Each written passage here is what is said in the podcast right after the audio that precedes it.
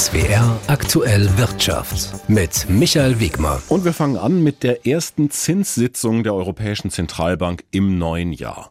Dass die EZB den Leitzins nicht weiter erhöht, war so gut wie sicher und eine Zinssenkung so früh im Jahr war eigentlich auch eher ausgeschlossen. Und so sind die Zinsen im Euroraum, wie es zu erwarten war, erst einmal gleich geblieben bei 4,5 Prozent auf hohem Niveau. Aber das war eigentlich heute gar nicht das Entscheidende, sondern, wie so oft bei EZB-Ratssitzungen, das, was hinterher gesagt wurde. Also ob Zentralbankchefin Lagarde Andeutungen macht, wann mit einer Zinssenkung zu rechnen ist. Ein paar herzliche Worte zum Beginn des neuen Jahres, dann geht es bei der Europäischen Zentralbank zur Sache. Schnell bestätigt sich, was viele im Vorfeld erwartet hatten. Die Währungshüter werden die Zinsen nicht anrühren. Der Leitzins bleibt bei viereinhalb Prozent. Die EZB-Chefin Christine Lagarde erklärt die Entscheidung des EZB-Rates bei seiner ersten geldpolitischen Sitzung in diesem Jahr so. Wir sind entschlossen, zeitnah dafür zu sorgen, dass die Inflation auf das Ziel von 2% sinkt. Wir sind überzeugt, dass die aktuell hohen Zinssätze dafür einen wichtigen Beitrag leisten. Für die EZB ist es ganz offensichtlich ein Problem, dass sich die Inflation zuletzt nicht etwa abschwächte, sondern sondern im Gegenteil sogar wieder anzog. In der Eurozone stieg sie von rund zweieinhalb auf knapp drei Prozent. Speziell in Deutschland war es noch mehr, nämlich 3,7 Prozent. Das Thema Inflation ist längst nicht abgehakt, betont Carsten Bjeski, Chefvolkswirt der Direktbank ING. Vor allem in Deutschland wird natürlich die Inflationsrate jetzt nochmal durch die Erhöhung der Mehrwertsteuer im Gastrogewerbe, durch die Erhöhung der CO2-Preise wird die Inflationsrate nochmal ansteigen. Dann kommen die Lieferkettenprobleme über das Rote Meer hinzu. Weil es dort immer häufiger zu Angriffen durch Rebellen kommt, lassen die Reedereien ihre Frachtschiffe enorme Umwege fahren.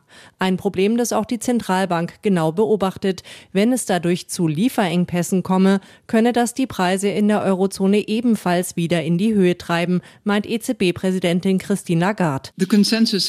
Deshalb war man sich im EZB-Rat einig, dass es zu früh ist, über Zinssenkungen zu diskutieren. Das hatten sich allerdings Beobachter erhofft, denn durch die hohen Zinsen wird das Schuldenmachen teurer. Darunter leiden auch die Unternehmen in der Eurozone.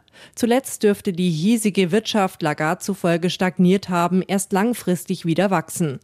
Darauf könne die EZB allerdings keine Rücksicht nehmen und werde frühestens im Sommer die Zinsen erstmals wieder senken, erwarten viele Experten, so auch Ökonom Bjeski. Die Tatsache, dass die EZB ja bei dem Anstieg der Inflationsrate geschlafen hat, das bedeutet auch, dass sie jetzt noch vorsichtiger sein wird mit einer Zinssenkung. Sie möchte sich einfach nicht irgendwann den Vorwurf gefallen lassen müssen, dass sie zu früh den Leitzins wieder gesenkt hat. Wann also werden die Zinsen wieder sinken? Auch wenn in den Doppeltürmen der der EZB dazu bisher wenig Konkretes zu hören ist, nehmen die Finanzmärkte diese Zinssenkungen bereits vorweg. Momentan gibt es Kreditangebote für annähernd 3% Zinsen, während drei Monate zuvor im Schnitt noch über 4% Zinsen fällig wurden, heißt es bei der Frankfurter FMH Finanzberatung. Ursula Meyer, Frankfurt am Main. Und wir bleiben noch bei hohen Zinsen. Die sind nicht gut für die Konjunktur, denn steigen sie zu hoch, würgen sie die Konjunktur ab. Das ist genau die Gratwanderung der EZB.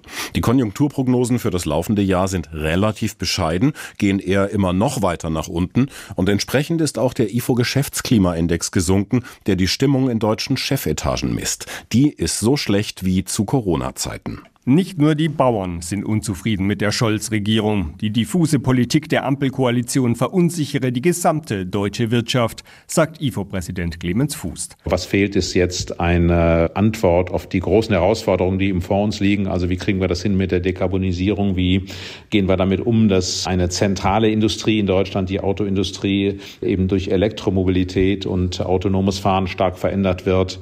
Was ist die Zukunft des deutschen Geschäftsmodells? Wie gehen wir mit Arbeitskräften Kräfteknappheit um. Da fehlen Antworten, da fehlt eine überzeugende Strategie. Fast in allen Branchen hat sich die Stimmung in den vergangenen Wochen weiter eingetrübt. Vor allem im Dienstleistungssektor sind die Betriebe unzufrieden mit den aktuellen Geschäften und sie erwarten, dass es noch schlechter wird. Auch im Handel bleibt das Geschäftsklima nach dem enttäuschend gelaufenen Weihnachtsgeschäft mau. In der Industrie hat sich das Geschäftsklima auf niedrigem Niveau etwas stabilisiert. Nur in einer Branche geht der Aufschwung weiter, im Tourismus. Die Deutschen scheinen sich ihre Reiselust trotz der von der Regierung beschlossenen Belastungen nicht nehmen zu lassen. Gerade gestern hatte das IFO-Institut seine Wachstumsprognose für Deutschland in diesem Jahr nach unten korrigiert. Doch nach dem jetzt überraschend gefallenen Geschäftsklimaindex geht IFO-Präsident Clemens Fuß davon aus, dass die deutsche Wirtschaft sich noch schlechter entwickeln wird. Ralf Schmidberger, München.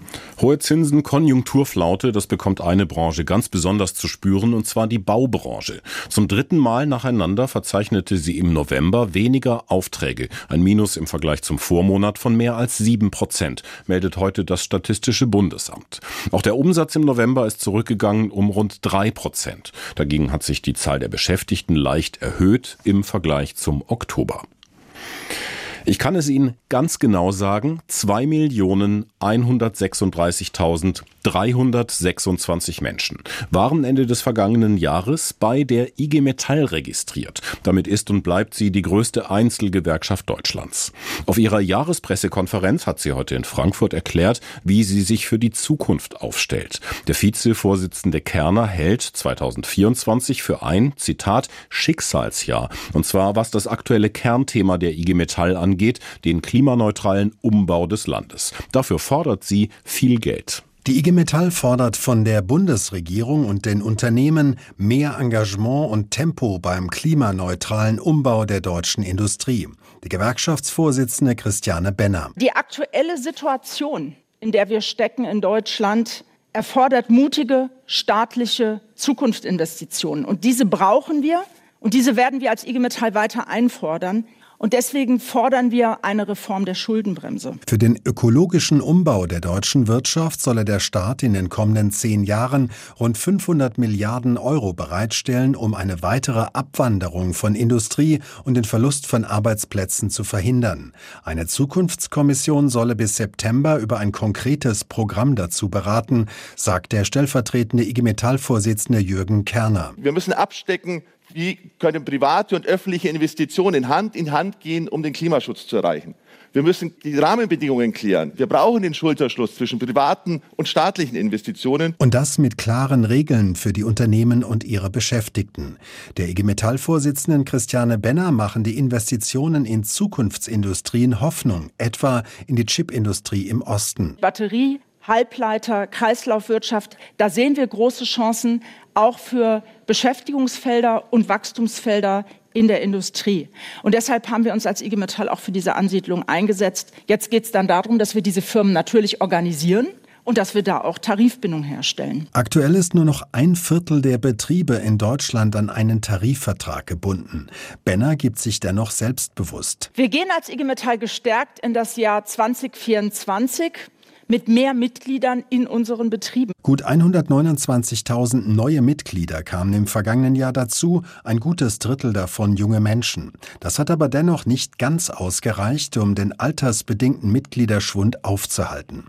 Umso wichtiger werden die anstehenden Tarifauseinandersetzungen, sagt Nadine Boguslawski, die für die Tarifpolitik zuständig ist. Unsere Streikkasse ist ordentlich für die kommenden Auseinandersetzungen gefüllt. Und das ist auch eine Botschaft, die wir sehr gerne auch in Richtung Arbeitgeber senden. Wir sind jederzeit streikfähig. Konkret geht es um die anstehende Tarifrunde für die rund 3,9 Millionen Beschäftigten in der Metall- und Elektroindustrie im Herbst. Dazu sollen die Mitglieder bereits ab dem Frühsommer befragt werden, was sie von den Arbeitgebern fordern. Alexander Schmidt, Frankfurt am Main.